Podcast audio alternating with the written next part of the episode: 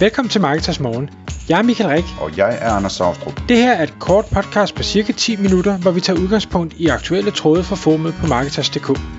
På den måde kan du følge med i, hvad der rører sig inden for affiliate marketing og dermed online marketing generelt.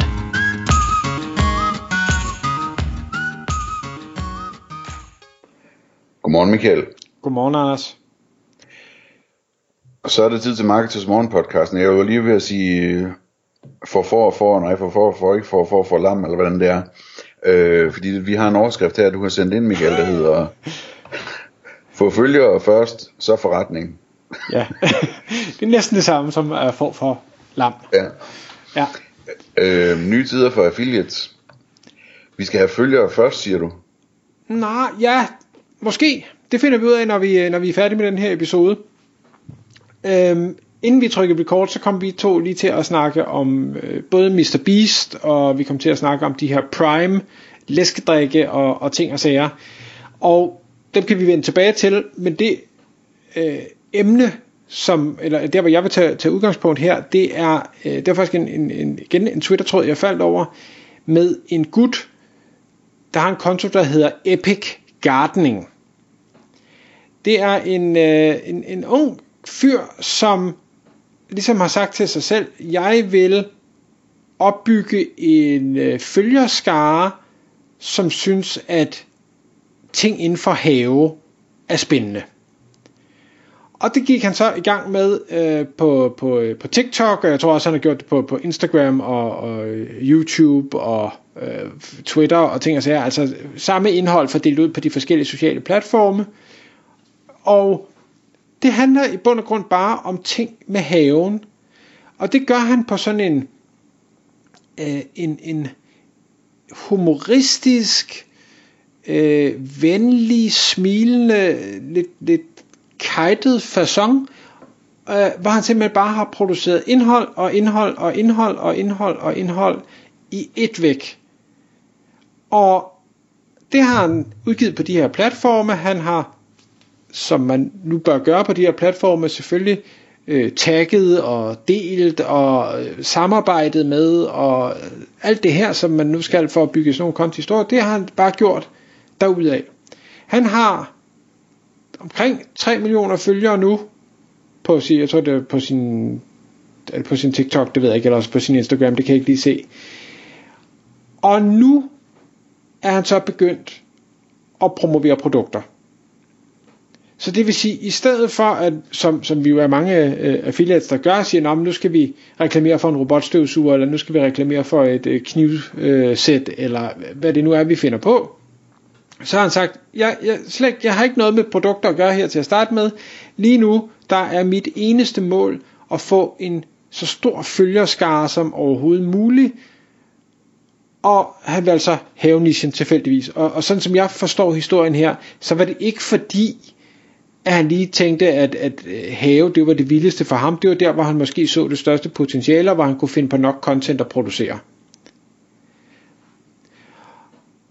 Og nu laver han omkring 400.000 dollar om måneden organisk via de her følgerskaber, han har fået bygget op, fordi de har fulgt ham så længe, de, de synes om ham som person, de synes om hans indhold, så når han nu kommer og siger, jamen nu Øh, nu skal I høre her, øh, det her det er min øh, øh, favorit øh, løvrive, eller det her det er den gødning jeg bruger, eller det her det er øh, den havesaks jeg bruger, eller øh, bøger jeg læser, eller et eller andet. Øh, faktisk så, så valgte han at opsætte en shop, hvor han så solgte de her produkter, som han selv synes om. Og det gør, at han laver de her 400.000 dollar hver eneste måned på nuværende tidspunkt.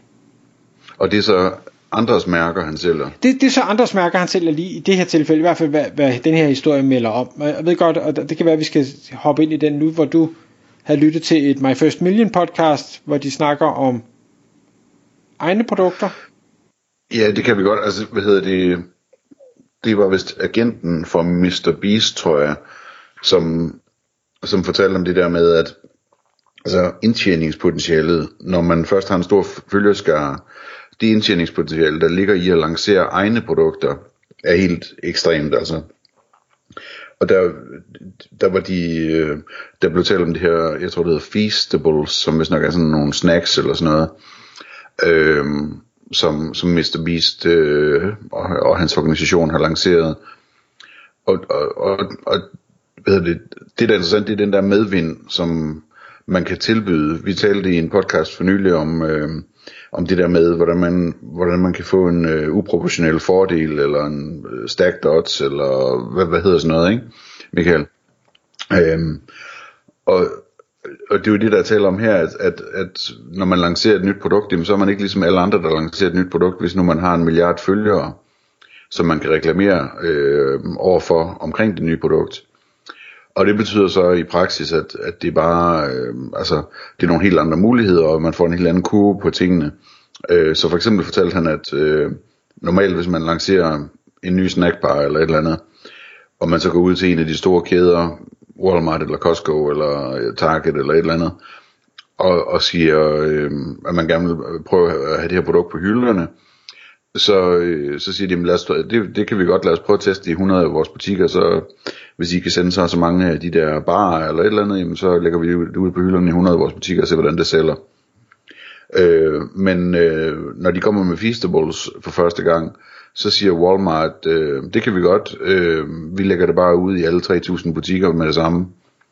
Og det vil sige, at de faktisk, altså de, de, de, de har sådan forsøgt at, at være relativt bootstrapped og, og så videre med, med de her ting, øh, men ender med at skulle ud og finde nogle millioner i, øh, i investering for at kunne producere øh, chokoladebarer nok, eller hvad det nu er for noget, øh, til selve testen af produktet. Ikke?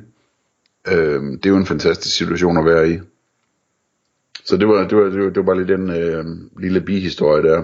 Og det synes jeg er interessant at overveje generelt, det der med, altså vi taler jo tit om det i forbindelse med, med digitale produkter og sådan noget, men, men altså, øh, måske er der også noget i det der med at få lavet nogle fysiske produkter, som er ens egne, nu når man først øh, har fået sig en stor stemme, ikke? Mm-hmm. Jamen absolut. Hvis jeg, hvis jeg lige hopper tilbage til det her med at bygge øh, følgerskare op først, så ser vi masser af eksempler. Mr. Beast er et klasse eksempel på en, en virkelig dygtig øh, marketinggud, der, der også bare øh, arbejder som et, et bæst. Øhm, mange af de andre, vi ser og følger, øh, får, får det også til at se nemt ud. Jeg kan ikke lade være at sidde og tænke, at det, siger, det er fint nok, du skal bare opbygge en øh, kæmpe fanskare, du skal bare have millioner af følgere, og så, øh, så er det nemt at sælge produkter. Jeg er ikke sikker på, at det er så nemt at få så stor en følgerskare. Jeg kan sagtens sidde her og sige, du skal bare, bare finde en niche, hvor, hvor der er øh, nok bred interesse, så skal du bare producere en masse indhold, og så skal du bare blive ved og blive ved og blive ved og blive ved, og så på et eller andet tidspunkt, så lykkes det nok. Ja, det, øhm, det tror jeg, du har ret i. Det, så simpelt er det ikke. Nej, det, det er det ikke, men omvendt. Jeg har heller aldrig prøvet det. Så jeg, jeg kan heller ikke sige, at det ikke er så simpelt. Øh, jeg kender ikke nogen heller, som har fortalt mig og sagt, nu har jeg produceret masser af godt indhold igen og igen og igen og igen, og jeg har, jeg har delt, og jeg har øh, netværket, og jeg har kommenteret, og jeg har gjort alle de ting, som vi alle sammen kan læse, at det er det, man bør gøre, og alligevel ikke få det til at lykkes. Dem har jeg heller ikke stødt på.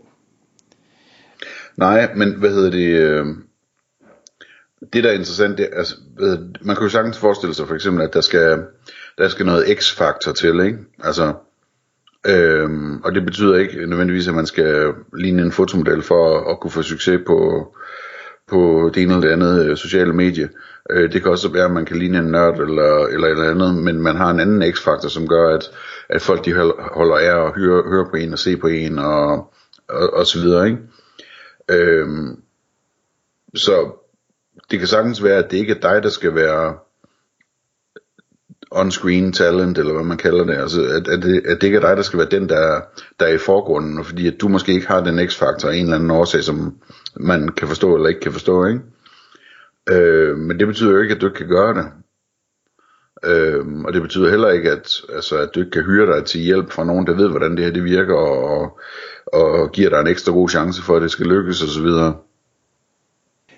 jeg, jeg, kan, jeg kan ikke lade være at tænke på, om ikke vi alle sammen har en eller anden, vi kan kalde det x-faktor eller hvad, som nok vil finde interessant. Det er klart, når vi starter ud, så ved vi ingenting, og det vi producerer, det er elendigt og ting og sager, men man bliver dygtigere, man bliver hurtigere, og man korrigerer undervejs, når man får feedback fra dem derude. Det, der, hvor, der hvor jeg tror, at, at filmen knækker for mange, og det kan jeg sagtens forstå, det er, at det er en kæmpe arbejdsindsats, der skal lægges i lang tid, før der potentielt kommer et afkast ud af det.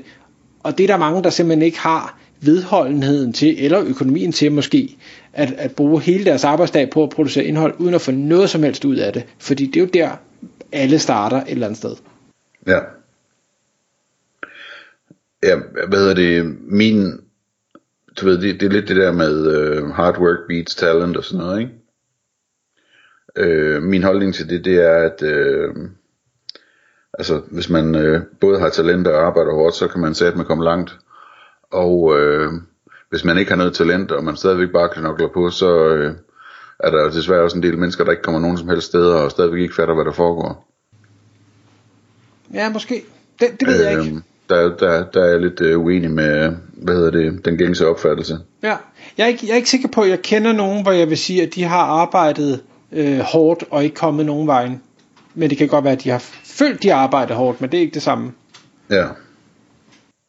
Det er jo selvfølgelig også, altså det er jo så, hvordan folk oplever det, ikke? Men, men øh, jeg tror, jeg, jeg tror, jeg tror, at øh, der er nogle ting, hvor hvis man er heldig at have talent inden for et eller andet, så er det bare så meget mere kraftfuldt, det man kan producere øh, med den samme arbejdsindsats, end, øh, end den, øh, den almindelige person. Det, det er vi slet ikke uenige om. Selvfølgelig gør det det nemmere. Kan man opveje det? Ikke nødvendigvis, men, men en med talent, der intet gør, kan sagtens slå sig en uden talent, der gør en hel masse, tror jeg også. Ja, ja, det er klart, det er klart. Tak fordi du lyttede med. Vi ville elske at få et ærligt review på iTunes. Hvis du skriver dig op til vores nyhedsbrev på marketers.dk-morgen, får du besked om nye udsendelser i din indbakke.